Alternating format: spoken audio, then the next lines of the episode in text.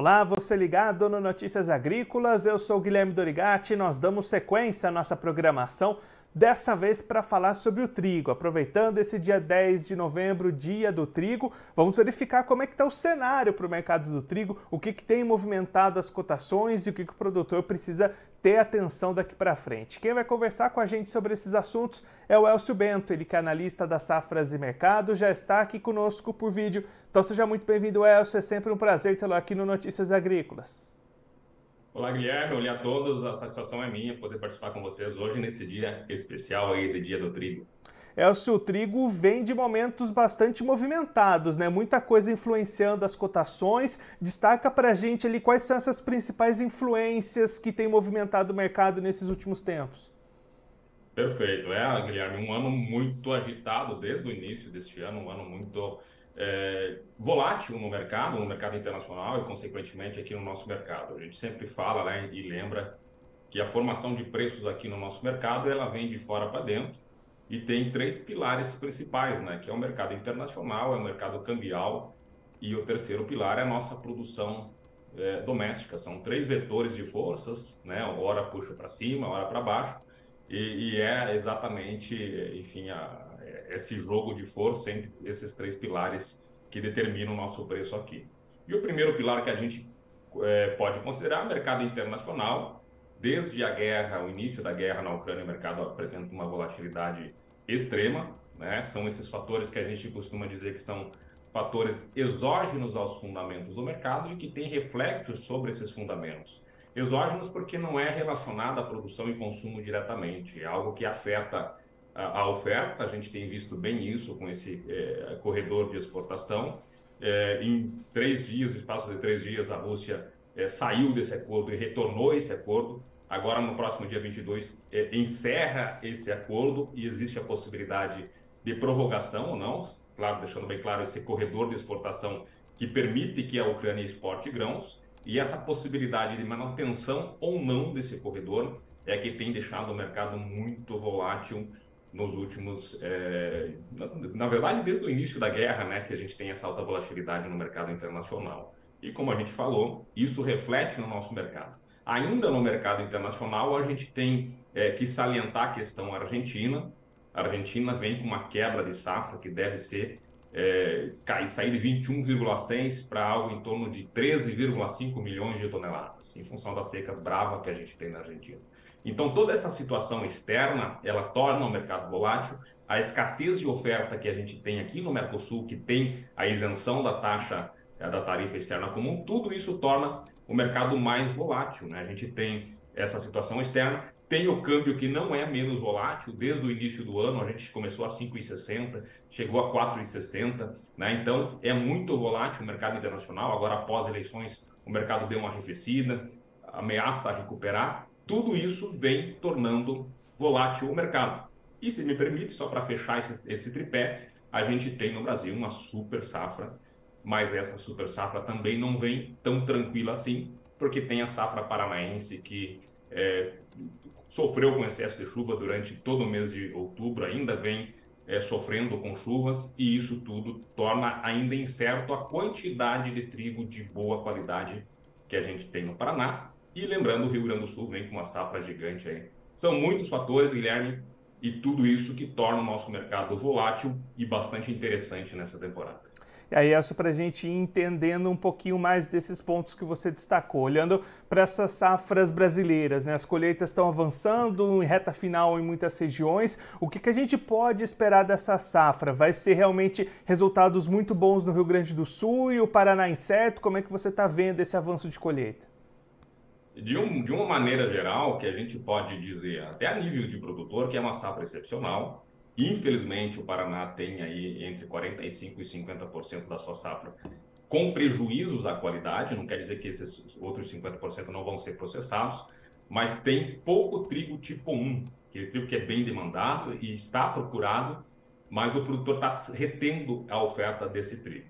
Apesar disso, ainda assim é uma safra grande no Paraná, boa parte é de qualidade inferior, a gente já falou metade disso, da qualidade não tem qualidade é, superior, a qualidade tipo 1, ficam entre tipo 2 e 3, que ainda são trigos que são processados pela indústria, mas com a qualidade mais baixa. E para fechar, a gente tem aí um número ainda de feed wheat, aquele trigo que não tem como processar e vai para a ração, que deve ficar em torno de 10% no Paraná. Mesmo assim, uma safra próxima a 4 milhões de toneladas. As perdas são muito grandes em termos de qualidade, mas em termos de quantidade não são tão eh, relevantes assim. E o Rio Grande do Sul vem com a safra que se fala entre 5,1 até 5,5 milhões de toneladas.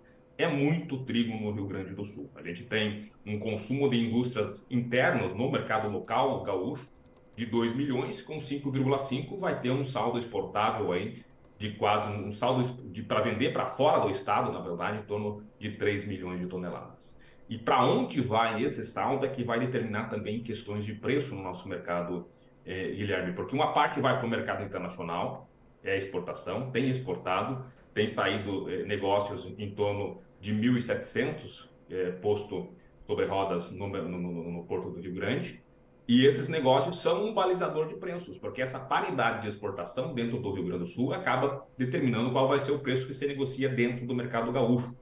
E neste ano, excepcionalmente, a gente tem a questão da quebra da safra paranaense e o trigo gaúcho é uma possibilidade de abastecimento dos moinhos paranaenses. Então, essa é uma outra paridade, ou melhor, um outro referencial para a formação de preços. A gente sabe que o trigo gaúcho que sai, enfim, das regiões de produção aqui do Rio Grande do Sul, ele paga um frete, que o frete está muito alto, fica entre 150 até 200 reais a tonelada, dependendo da região de produção, e mais um ICMS pesado de 12%. Então, um trigo hoje, para ser competitivo no Paraná, teria que ser vendido no Rio Grande do Sul em torno de 1.500 a 1.550. Ainda é um preço baixo, mas é esse preço no Rio Grande do Sul, com o avanço da colheita gaúcha, é que também vai frear preços lá no Paraná. Só para a gente ficar, é, deixar mais claro, hoje, atualmente, o preço FOB no Paraná fica em torno de 1.850. Já tivemos reportes de negócios até 2.000, mas a gente pode dizer que mais a realidade do mercado é entre 1.850 e 1.900. E no Rio Grande do Sul, de 1.550 até 1.580 seria uma realidade de preços hoje para negociação de trigo aqui no Brasil. E aí, esse produtor brasileiro que está aí finalizando a sua colheita tem esse trigo na mão. É o momento de ir para o mercado? Esses preços são remuneradores? É melhor esperar observando essas todas essas variáveis que a gente destacou? O que, que pode ser aconselhado o produtor nesse momento? É uma decisão muito difícil, especialmente pela questão cambial. Se a gente olhar aqueles três fatores que a gente colocou, o mercado internacional não parece ter motivos para queda. Inclusive, há um cenário até altista para essa temporada, devido ao encolhimento da safra global como um todo, especialmente na Argentina. Questão cambial é a questão mais complicada. A gente está numa sessão presidencial é, na renovação da equipe, ou melhor, nomeação dos nomes que vão compor a equipe econômica. Tudo isso pode deixar o mercado volátil. Conforme for essa transição, pode vir para baixo. Enfim, é uma variável que é difícil da gente hoje é, prever, a questão cambial. Quando a gente vê a safra, não vai passar imune em termos de preços, uma safra do tamanho da gaúcha não vai passar sem ser sentida em termos, enfim, de, de, de, de, pressão sobre as cotações. O que alivia é que o mercado internacional, como a gente falou, é uma referência. Se de repente o preço começar a cair muito no Rio Grande do Sul, o mercado comprador, os exportadores vão vir forte para o mercado brasileiro, especialmente com a ausência ou com a redução da presença argentina. Então, isso é um bom é, patamar de sustentabilidade ou, de, ou de, de, de suporte para as cotações, assim como as cotações também no Paraná. Eu diria que os preços, se a gente pensar é, a questão até paranaense, a gente tinha uma expectativa de que os preços no Paraná viriam abaixo de 1.700 com a safra cheia. Com a quebra da safra, mesmo trigo, é, ou pouco trigo, na verdade, de boa qualidade, está em 1.700. Trigos de tipo 3, que são trigos de qualidade bem baixa, estão sendo negociados em 1.450, 1.500. Não acho ainda que são, sejam preços ruins. Eu acho que o produtor tem que seguir aquela ideia de escalonar vendas, não ir com muito sede ao pote nesse momento que está entrando safra. Os próximos meses, especialmente com a entrada da safra gaúcha, e depois, mesmo com a safra pequena na Argentina, que vai ser já começou a colher, mas ganha corpo a partir de dezembro, a gente vai ter um momento de pressão. Então, acho que é o momento do produtor escalonar venda, olhando sempre para o período a partir de março, que é o que tudo indica, a gente vai ter uma tendência de mercado mais enxuto e de recuperação de preço. Momento de ingresso de safra é momento para aproveitar negócios mais pontuais. É claro, o produtor precisa muitas vezes vender, né, para fazer caixa, ou, ou, mesmo com uma safra tão grande como essa, para liberar espaço em armazéns para uma safra de verão que ingressa no início do próximo ano. Mas, historicamente, a gente tem um período de preços mais altos entre março até julho do ano que vem. Então, é um momento também do produtor escalonar a venda, mas sempre saber que mais adiante vai ter momentos mais atrativos para comercialização. Não ir com muita sede ao pote para não sobreofertar o mercado, isso acaba achatando ainda mais os preços dentro do mercado como brasileiro, que ainda tem, no caso do Rio Grande do Sul, especialmente necessidade de vender para equilibrar o seu quadro de oferta e demanda interna. E se você comentou né, oportunidades de exportação, o Brasil é deficitário em trigo, ele precisa importar trigo, mas diante desse cenário internacional, essas oportunidades de exportação vão surgindo no mercado também, né? Perfeito, Guilherme. Uma coisa que a gente tem que levar em consideração é que a gente tem um país de dimensão continental e que tem a produção concentrada 90% no sul do país. É mais barato para moinhos, por exemplo, do Nordeste e do Norte, buscar esse trigo na Argentina, nos Estados Unidos ou até na Rússia do que retirar trigo do interior das regiões de produção do Rio Grande do Sul para levar para o Norte e Nordeste. Por isso que a, a gente tem muito, ou melhor, a, a, totalidade quase do excedente de trigo gaúcho, a exceção, claro, da questão paranaense, agora esse é um ano mais pontual que o Paraná precisa, e a compra no Rio Grande do Sul acaba fechando, mas para vender para Norte e Nordeste, especialmente, às vezes até para Sudeste, é mais interessante colocar trigo no mercado internacional. O comprador internacional vem, vem com força, e em função desse, dessa questão interna, da dificuldade de cabotagem para tirar trigo do, do, do, sul do país e levar para norte e nordeste, um ICMS pesado, como eu falei, a gente tem a questão do trigo aqui para sair do Rio Grande do Sul é 12% do ICMS. Um trigo que sai a 1.550 com mais um frete e, e o ICMS chega a 1.950 no estado paranaense, por exemplo, aqui próximo distância do Paraná e Rio Grande do Sul é relativamente pequena. Então, por isso que a gente tem, só para a gente colocar em números cheios, se é toda a produção nacional deste ano fosse de boa qualidade e possi com possibilidade de moagem, a gente teria uma produção de quase 11 milhões, 10,8 é o nosso número, para um consumo para uma moagem interna de 12,5. Seria quase a autossuficiência que muito se fala. Mas é bom a gente sempre lembrar desse tamanho continental do nosso, do nosso país que faz com que vender trigo do Rio Grande do Sul para Norte e Nordeste seja inviável e por isso que se vende no mercado internacional. Isso deve ser uma realidade da nossa situação de abastecimento, mas é uma melhora. Estar presente no mercado internacional dá dinamismo às cadeias de produção. Está aí o arroz, nosso vizinho aqui também, é outro produto muito consumido, que está aí para dizer isso. No Rio Grande do Sul, a partir de 2011, 2012, a gente passou a exportar mais arroz do que importar em média. E a gente não é superavitário, a gente não é é, não, não, tem uma autossuficiência no arroz. Precisa de importação, mas para dar mais dinamismo à produção e até incentivar mais o produtor, essa questão da possibilidade de mais uma demanda, uma demanda internacional, é interessante. Mesmo que a gente não busque ou não consiga essa demanda, a possibilidade de estar presente no mercado internacional dá muito mais dinamismo ao mercado e incentiva a produção. Até para o moinho é bom, porque vai ter mais produção. Essa paridade de exportação é um pouco mais baixo do que normalmente se, se negocia. Por isso que eu digo que é bom ter excedente também para o moinho.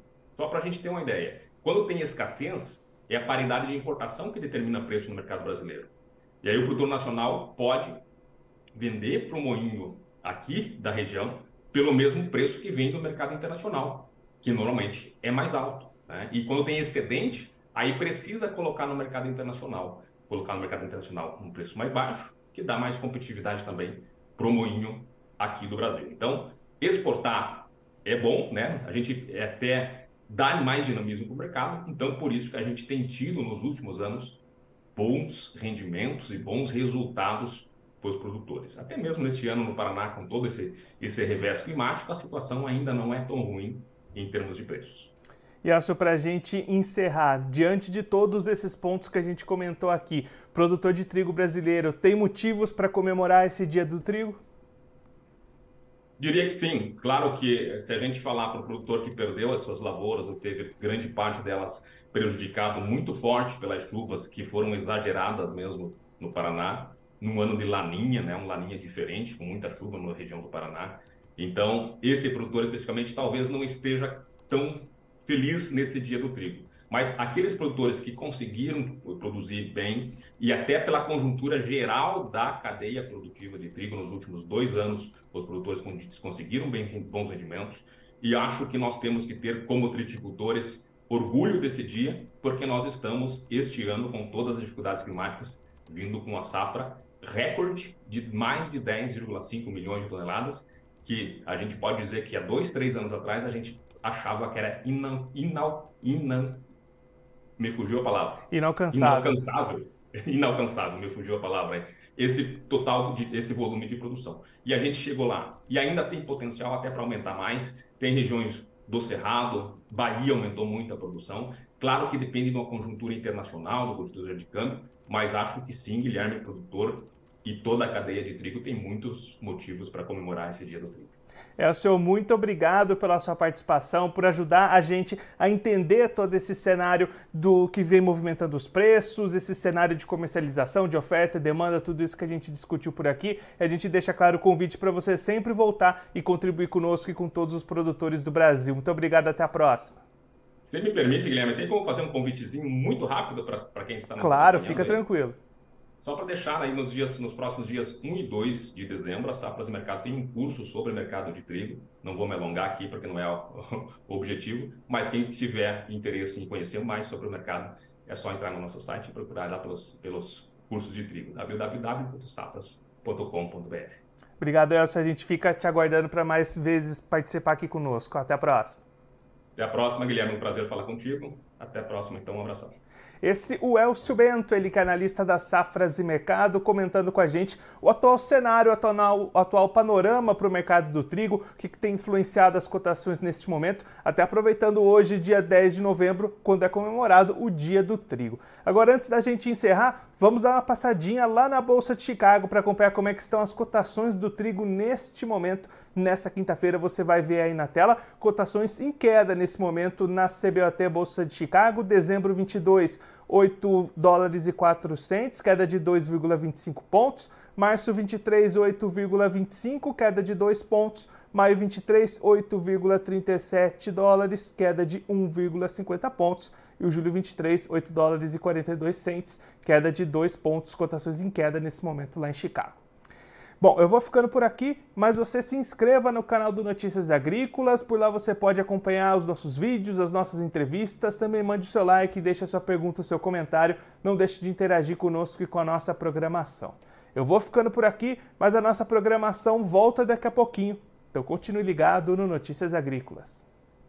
Participe das nossas mídias sociais no Facebook Notícias Agrícolas, no Instagram, arroba Notícias Agrícolas e em nosso Twitter, arroba Noteagri. E para assistir todos os vídeos, se inscreva no YouTube, na Twitch, no Notícias Agrícolas Oficial.